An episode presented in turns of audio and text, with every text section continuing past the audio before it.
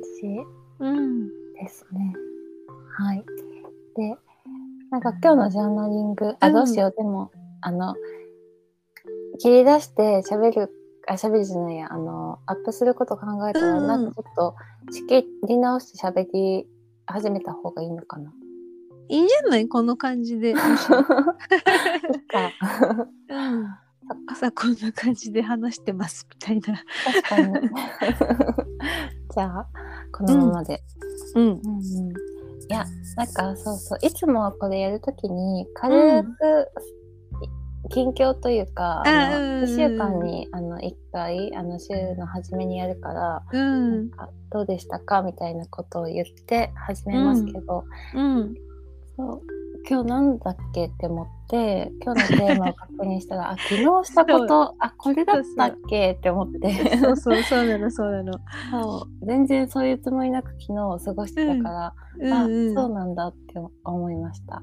なんかさなんかこれ近況はさ話せないよねと思った。もうテーマに入っちゃうと思って。あそうそうそうそう、うんだから 雑談がそう、うんなかなか今振ろうと思ってあそうだって思い出したんです。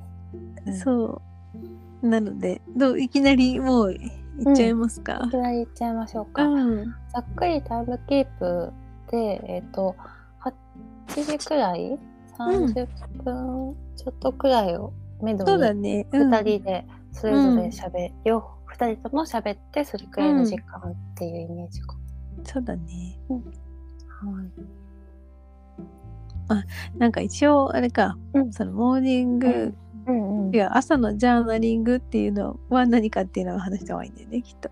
確かにそううですん。ね。うんまあ、何かっていうほどではうんないけれども、えっと毎週の朝月曜の朝に佐藤さんと私はお話をしていて、うんえっとなんか一つジャーナリングっていうこう本当は手で書いてこう一つのテーマについてこう手で書いて書くことでなんかこう自分の考えとかを引き出していくみたいなやつをこうおしゃべりバージョンでやっているっていう。そうですね。それが私たちの毎週の朝のジャーナリングというやつで、そうです。うん。うん、おしゃべりジャーナリング。おしゃべりジャーナリング。うん、それをクラブハウスでやっていましたが。はい。うんなんかせっかくなのでせっかくなので、そう録音してみようということで。みようということになりましたねはい。ありがとうございます。はいでそう今日のテーマがえー昨日したことっていそううテーマ昨日したこと。うん。どっちからいきますか？えー、どっちから行こうかな。んえー、まどころさんの昨日したことが気になります。え本当に？うん。私も何も考えずに昨日も そう過ごして。過ごしてしまったけれど。うーんと。どうしよう。何しゃべろう。どうしよう。もし考え中だったら私先にお話ししようかな。じゃうん。あ、はい。佐藤さんお願いします。はい。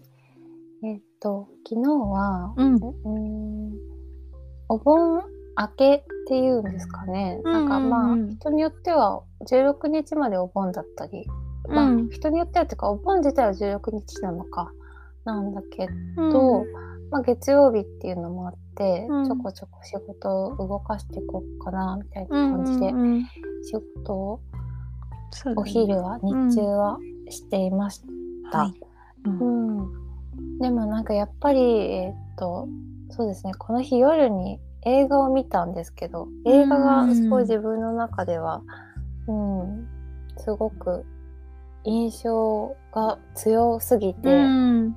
まあ、お昼の仕事も結構いろいろあって、ううんん、いろいろあってっていうかそんな大変なことはないんですけど、うん。いろんな作業をしてそれも面白かったんですけどそれ以上に映画見たのが、うん、朝まで残ってるなぁといううん。感じです。で、うん。えっと何を見たかっていうとスティーブン・スピルバーグの「シンドラーのリスト」っていう、うんうんうん。あのそうですね。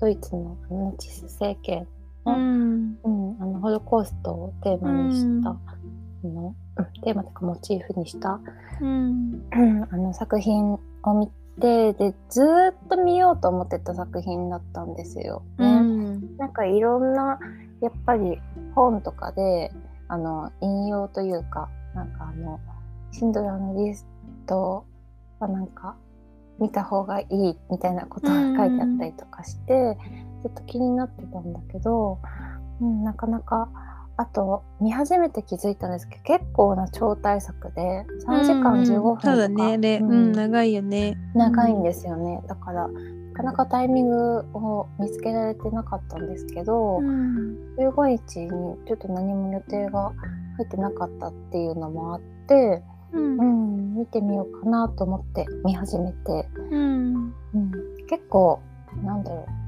う。やっぱりお重いというか、そうだね。うん。うん、割と、ね、あの人が虐殺されていくシーンとかうん。も普通に、あの出てくるので、うん。なんかずーっとその3時間見続けるのができなくってうん疲れてしまう。でで2日にかけて見たっていう感じでした、うんうんうん。そっかそっか。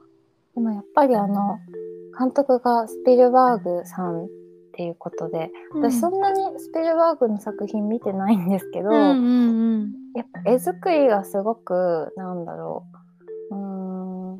すごく印象に残る絵作りをするというか、うん。なんかこのシーンこのシーンみたいなのが結構鮮明に自分の中に残っててうん。なんかそれをいろいろ思い出しながら寝て起きた時も思い出してるみたいなおーそうなんだ。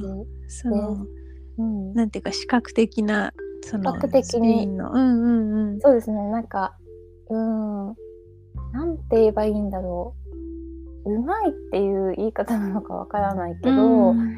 なんかあそういうことって確かにあったんだろうなっていうのをすごく象徴的になんかその瞬間瞬間になんかはめていくみたいな、うん。うん。すごい印象的だったのがあの子供があのそのユダヤ人の子供があのみんなもう殺されちゃうから、うん。えっといろんなところに隠れるっていうシーンがあるんですけど、いろいろうん床下とかあの引き出しとか屋根裏とか、いろんなところに隠れるような場所を作っていてでそこを開けても開けてももう先になんか人が入っていって、うんもうここには入れませんって感じでうん。でどんどんいろんなところを探して最終的に声だめみたいなところに行って、うん。で声だめの中にドボンって入るんですけど、うん。入った先にもやっぱり子供がいて、うん。あの出てけって言われるシーンがあって、うん。うん、なんかそこのなんだ流れとなんだろう絵のインパクトみたいなうん。のが、なんかすごく、うん、やっぱ秀逸だなというか、うん。うんうんうん。なるほどねってあの見ててなるほどねって思そうっみたいな。か、うんうんうん。ところがあったりして、うん、ちょっと大変でしたけどね。ずっと見てるの。うん。うん、なんかやっぱりうん。なんか主人公のシンドラーさんも、うん。うん、なんだろう。別に最初からすごくいい人っていうわけではなくてだんだん、うん。だんだんいい人になっていくんですけど。あのなんだろう。その当時のやっぱりすごい政治的な思想だったり、なんかそのユダヤ人は憎いものみたいなそういうあのなんだろうな周りの常識によってやっぱその人の人格だったり考え方ってすごく歪められるじゃないですか。うん。だから見ててもなんかあんまり信頼で主人公っぽいけど別に信頼してるわけではなくて、うん。その人が次にどういう行動をとるのか全くわからないからなんかそれをドキドキしながら見守る感じとか、うん なんかそういう意味でも疲れるし、うん。うんなんかそうだね。ヒヤヒヤするとかドキドキするみたいなね。うん。うん。っていう。まあでも、うん、見てみて。私は良かったかなと思いました。うん。見てなんかすごい見なければよかったとはならない。うんうんうん。うんそうか。私シンドラーのリスト多分見たのが高校生の時とかに一回うん見見てしまったというか、なのであんまりもう記憶からうん。私でもいるけど。うん。もうちょい自分が若かったら多分見れなかっただろうなって思いました。あまあ、私自身すごいあんまり体勢がないタイプだから、うん。でもやっぱりいろんなことを年を取って知っていっうん。たことで、なんか怖いけどでもまあこうこの怖さは大丈夫というか、うんうんうん だからなんかこれくらいの年齢になって見れてよかったのかなっていう気はしましたね。高校生だったら多分私はちょっと厳しかったかもしれない。厳しかった。そっかそっか、なんか多分高校生の私はむしろなんかなんだろう。うんリリアリティとの接続みたいなのがなんか弱かったかなっていう逆に、うん、感感受性なのか想像力なのか、うんそんな気気はするな。なんか映画だからうんうんうんうん。さらっと見ちゃうみたいな、うなんかそうだったかもしれないって今聞きながら思ってた。ううんん。なるほど。うん、じゃあ今見たらまた全然違うかもしれません、そうね。全然違うかもって思って。うん。うん。そうか。はい。なんかどうしよう私すごい話そうんうのん。その話っていうかその佐藤さんの話を深掘りしたくなってきたけどまあちょっと一旦、いいか。一 旦一旦いいかとか言って。うん全然。一旦まどころさんにうん。お礼渡します。はい。じゃあ私の話をすると私が昨日したことの話をするとなんかすっごいこうしょうもない話なんだけど、うん。しょうもない話っていうかえっと昨日そうな私もさ午前中普通にまあ当た当たり前だけどっていうか働いてうん。であの久しぶりに対面の仕事というか、まあ、久しぶりたまに最近はあるけどうんなんかこう、まあ、オンラインいく何回かやって最後の集集大成までいかないけどうん。区切りの1回の打ち合わせというか報告みたいな感じで、えっとまあ、対面でお仕事があってそれが割とサクッと終わ終わって、でその後髪の毛を切りに行ったんですね。はい。であのーしかもなんか普段はあのすごい近くの美容院で切っているんだけどうん。なんかたまたまそのいつも切ってくれている人があの多分夏休みうん。があってしばらくお休みででしかもこうしばらくお休みだと前後にこうお客さんが集中するうん。じゃん。でだからなんか私本当にずっと予約が取れなくてううんううん。8月入ってすぐぐらいの頃から切りたいって思ってたんだけど、全然予約が取れなくってうんねもうこれはもうどうしようもないから、えっと、もう待てないと思って。あの昔住んでその葉山に住んでた頃に行ってた美容室にもう行く、行ってしまおうと思って、うんうん。でなので昨日そっちの方まで行ってきたんうんうん。ですね。でその午前中の仕事があった場所から移動するのにこうひ久々に東京駅を使ったんですよ。はい。うんで東京駅を使ってそしてそのなんだろうねお昼時だったからあのなんかお弁当とかを買って行こうと思って、うん。であのなんか東京駅にさこうお弁当街みたいな お弁当街っていうかお弁当その食べ物いっぱい売ってる場所あるじゃん。うん食べ物いっぱい売ってるすごい言い方地が下のところかな。うん。そうそう地下のところ。うん、はい。そうそう。うんうん。であのーそこに米八っていうおこわのお店があって、でそう米八のお弁当を買ったんだけどなんかそれがすごい私の中であーなんか久しぶりにうん。米八のお弁当を買っているみたいな。なんかさもうまあなんか私たちなんだかんだで京都行ったりとかあの、うん。仕事でだけどしたけどあのなんかさこう駅弁的なものを買うってさうん、こうあんまりコロナ禍でないじゃん。うん、確かに。コロナ禍でなくうんて、うん。移動その長距離移動とかもないし。う、ん。でなんかで私は昔結構東京駅の近くに住んでたこともあったのでよく東京駅でこうお弁当買ってどこかに行く、新幹線乗るとかも結構やよくしていて、うん。あなんかすっごい懐かしくてえー。なんかはあって思ったっていう。なんかその話を今日いやさっきそうしようって思って、そうなんかへー昨日の印象深かったし。なんかでもなお弁当ねなんか変わらずそのいろんなおこわの種類があってんおかずが選べてみたいなスタイルがなんか懐かしかったし、うん。なんだろうね。まあ東京駅をよく使ってたっていうのもあって、うん、うんうん。感慨深かったです。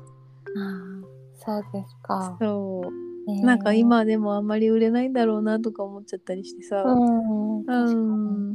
ね。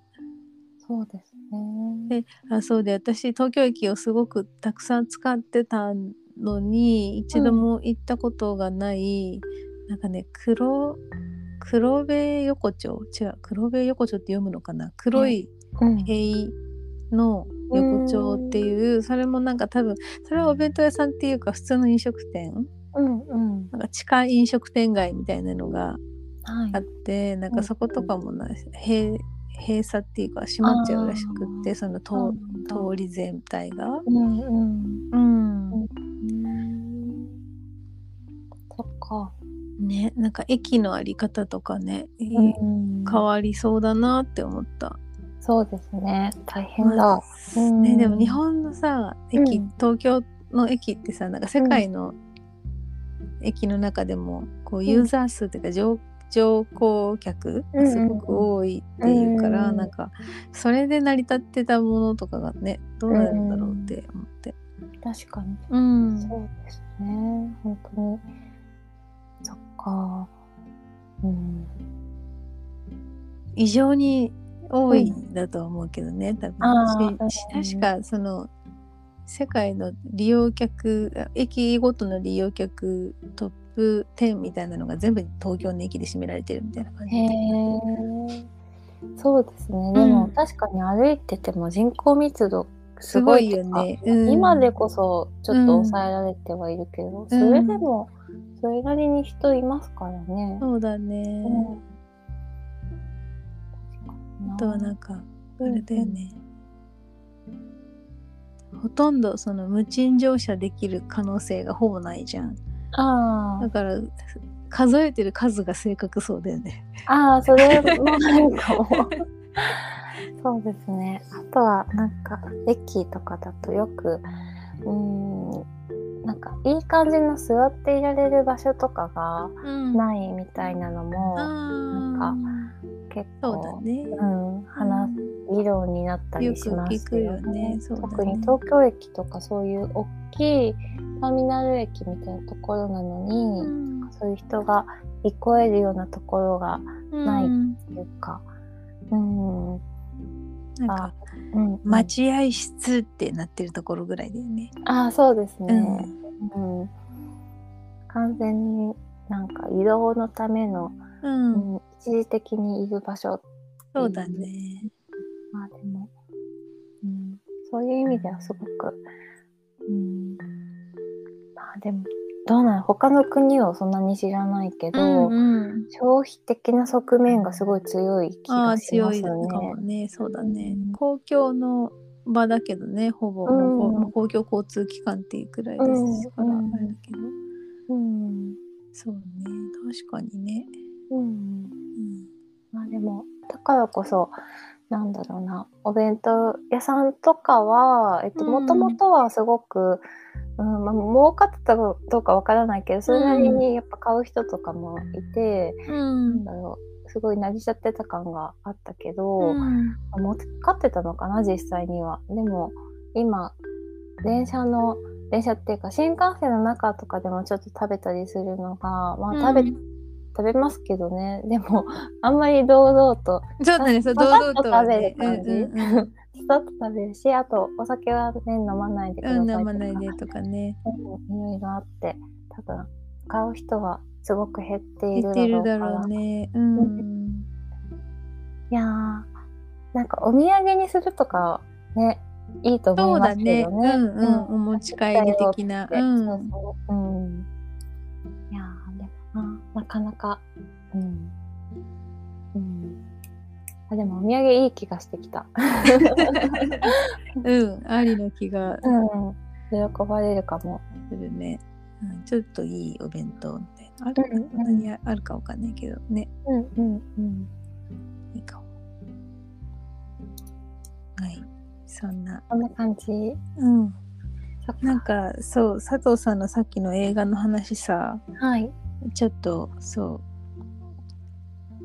聞き聞きたいなというか、うんそのぜなんかねあのまあ多分タイミングがさやっぱり終戦記念日が先日あったそうですね。じゃ15ないですか、日。そうそう。でなんか多分それでなんだけどあの、すごい私の SNS 上に、うん。小津安二郎さうんのんうん。映画がなんか流れて映画というか映画のワンシーンみたいなのが結構流れてうん。でで私お恥ずかしながら、うん。あの小津作品を全然見たことがないあー私も小津安二郎の名前は知ってるし、そううん。どういう作品かはなんとなく知ってるけどそうちゃんと見たことないです。そうちゃんと見たことがなくてうん。でなんか5分ぐらいのシーンをこう切り取った、もうこれはわかんない違法なのかわかんないけど YouTube なのかな、うんであの動画が流れたりとかしてきてでへえと思ってちょっと見てたんだけどうん。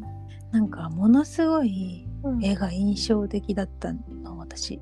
なんかねなんだろうそれはこう男性2人がこう居酒屋みたいなところで喋ってるシーンで、まあ、前後にちょっとこう違うシーンが挟まってたりとか、えっと途中でなんていうのかなこう人が増えたりとかうん。するこうそういう動きはあるんだけどこう基本的にその男性2人が喋ってるのをこう角度が変わったりとかこうフォーカスが変わったりするみたいな絵だったんだけどなんかねすななんて言ったらいいんだろう。あのものすごいこう、整然としてるうんうんうんうん。感じがして、うん。なんだろうこうすごくこうないろんな場所でトリミングができそうみたいななんかわかんないんだけどすっごいねこう整整然としてたの本当に。なうんなんかこうそう。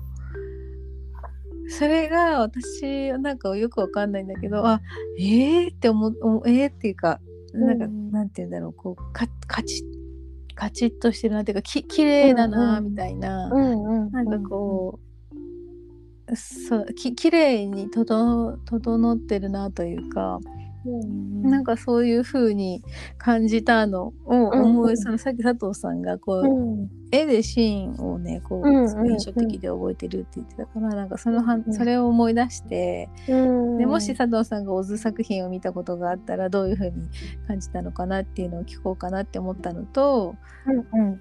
あのそのさっきのさこう子供がいろんなところで隠れてたってそのシンドラーのリストのそのそれが印象的だったっていうのを言ってたけどこうなんかどどう印象的だったのでしょうか、うんうんうん。みたいなのを聞こうかなって思いました。ああありがとうございます。うん。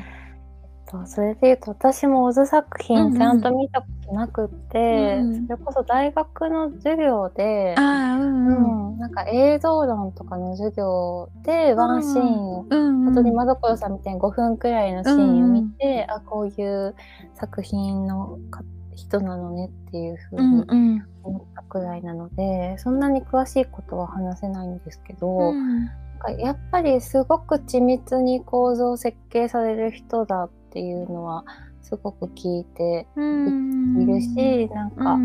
まあ、絵を見てもすごいそうだなっていうあの明確になんかここの高さに例えばそのとっくりの頭が来るように設計していますみたいなすごく黄金比みたいなこととかああ、そうなの画角の中での、なんかどこに何が収まると美しいとかあとあえてうん、例えば、うーんと遠くから見た時に、えっと、机みたいなあの天面が水平になっているものの,、うん。あのアイラインをそだ揃えるとかしてあのアイライン？アイラインって目線の高さなんですけど、うんうんそれによって例えばこの机の天面があの天面が見えずにあの棒みたいに見える瞬間あるじゃないですか。真横に切ると。でそこにあえて合わせてあげてで他のものもそうしてあげてみたいな。すごくなんか絵的なトリックっていうとすごいちょっと浅い感じだけど、うんうんうんなんかそういう仕掛けはすごくされる人だっていうのは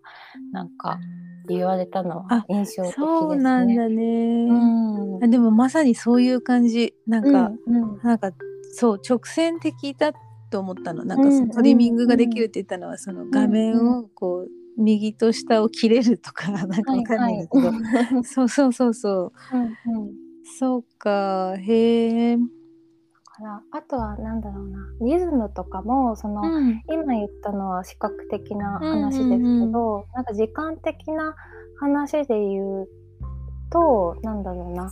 これちょうど最近読んでた本の中に、まあ、小津さんのあの作品について触れてる箇所があったんですけど、うん。うんと小津さんの作品っていうのはすごくうん端子型って書いてあってで短い詩の型型って書いてあるんですけど、うん。うん。なんかそれって多分俳句とかなんかそういうリズム感なのかなと思って、うん。うんうん。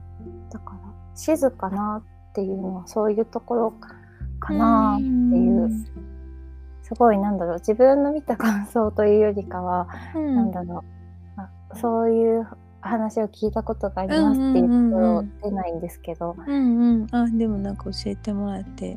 うん。すごい。いえいえ。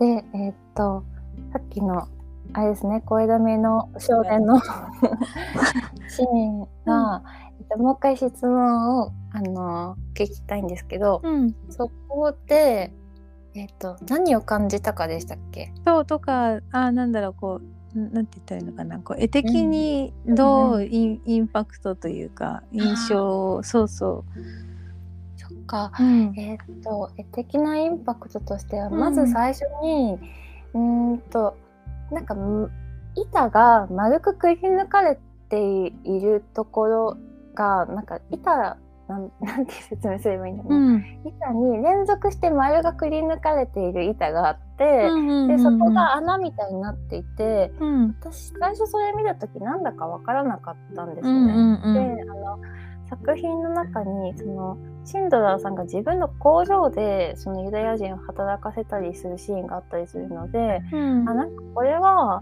あのパーツ的なものなのかなとか思ったり、はいはいうん。あとはなんかよくわからないけどその砲弾を置いておく場所なのかなとかちょっとわからなくて、うんそこの中にバンって入ってった時にあのドボンって落ちるんですけど、うんうんうん。で下水道かなって思ったんです最初。うん。でもあのなんかあの白黒なんですね全部。あの、うん画そうだ面がね。白黒で、であのなんだろうな。水水っぽいところに入ってるんだけどなんかあの色味的にすごいその色が不透明っぽくて、うんでうん。ボコボコしてて、うん。であこれそっかトイレだって思って、うん。昔の。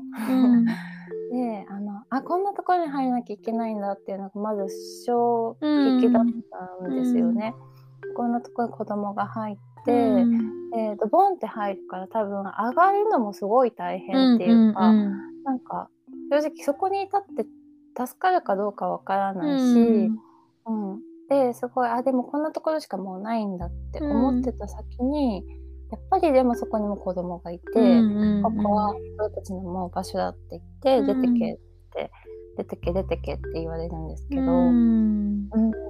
なんかすごいあの数秒経って気づくことの連続みたいなそこのシーンは特にそんな感じで、なるほどね、うん、ははって思ってるうちに、うん。なんかすごいこの最後のダメ押しというか、うんうんうん。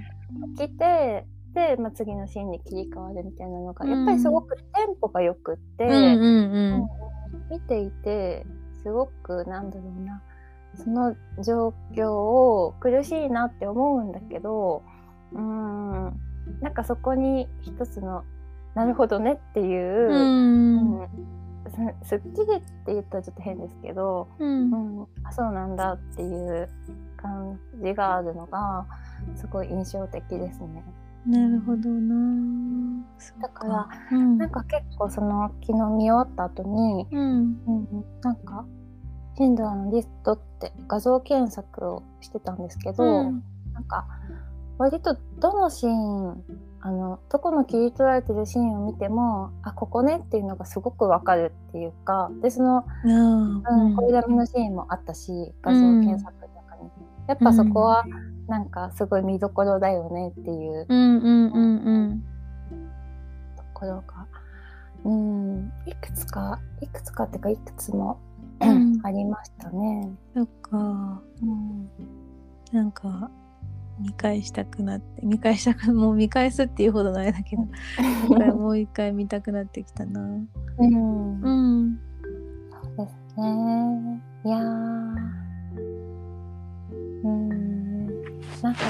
ごく、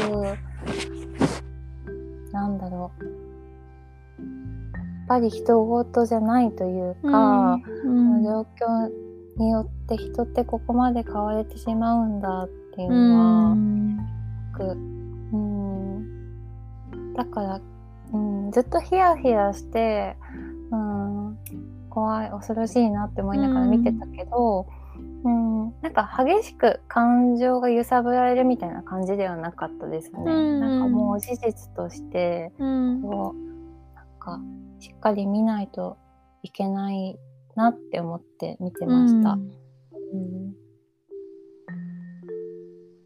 そうね。うん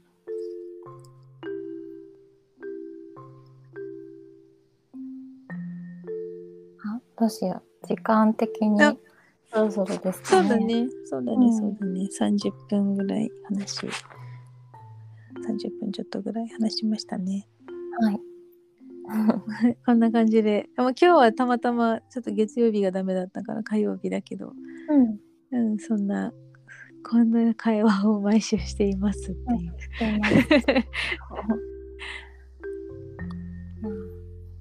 こんな感じでしょうかね。